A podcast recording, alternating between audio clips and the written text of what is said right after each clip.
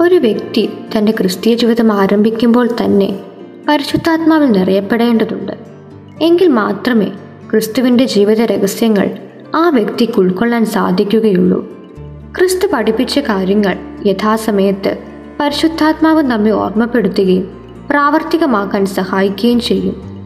ലോകത്തിന്റെ നീതിയല്ല ക്രിസ്തുവിന്റെ നീതി. ക്രിസ്തുവിന്റെ മുൻപിൽ തെറ്റു ചെയ്താലും യഥാർത്ഥമായ പശ്ചാത്താപമുണ്ടെങ്കിൽ തിരിച്ചു വരാൻ അവസരവുമുണ്ട്.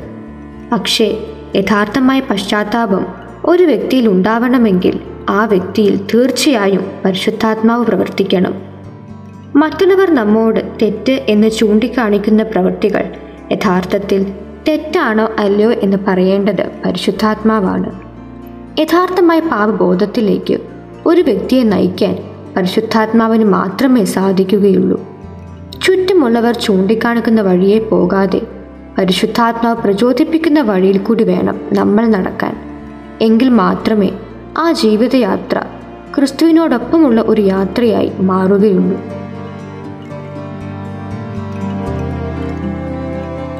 you are listening to Heavenly voice from CHARIS Youth.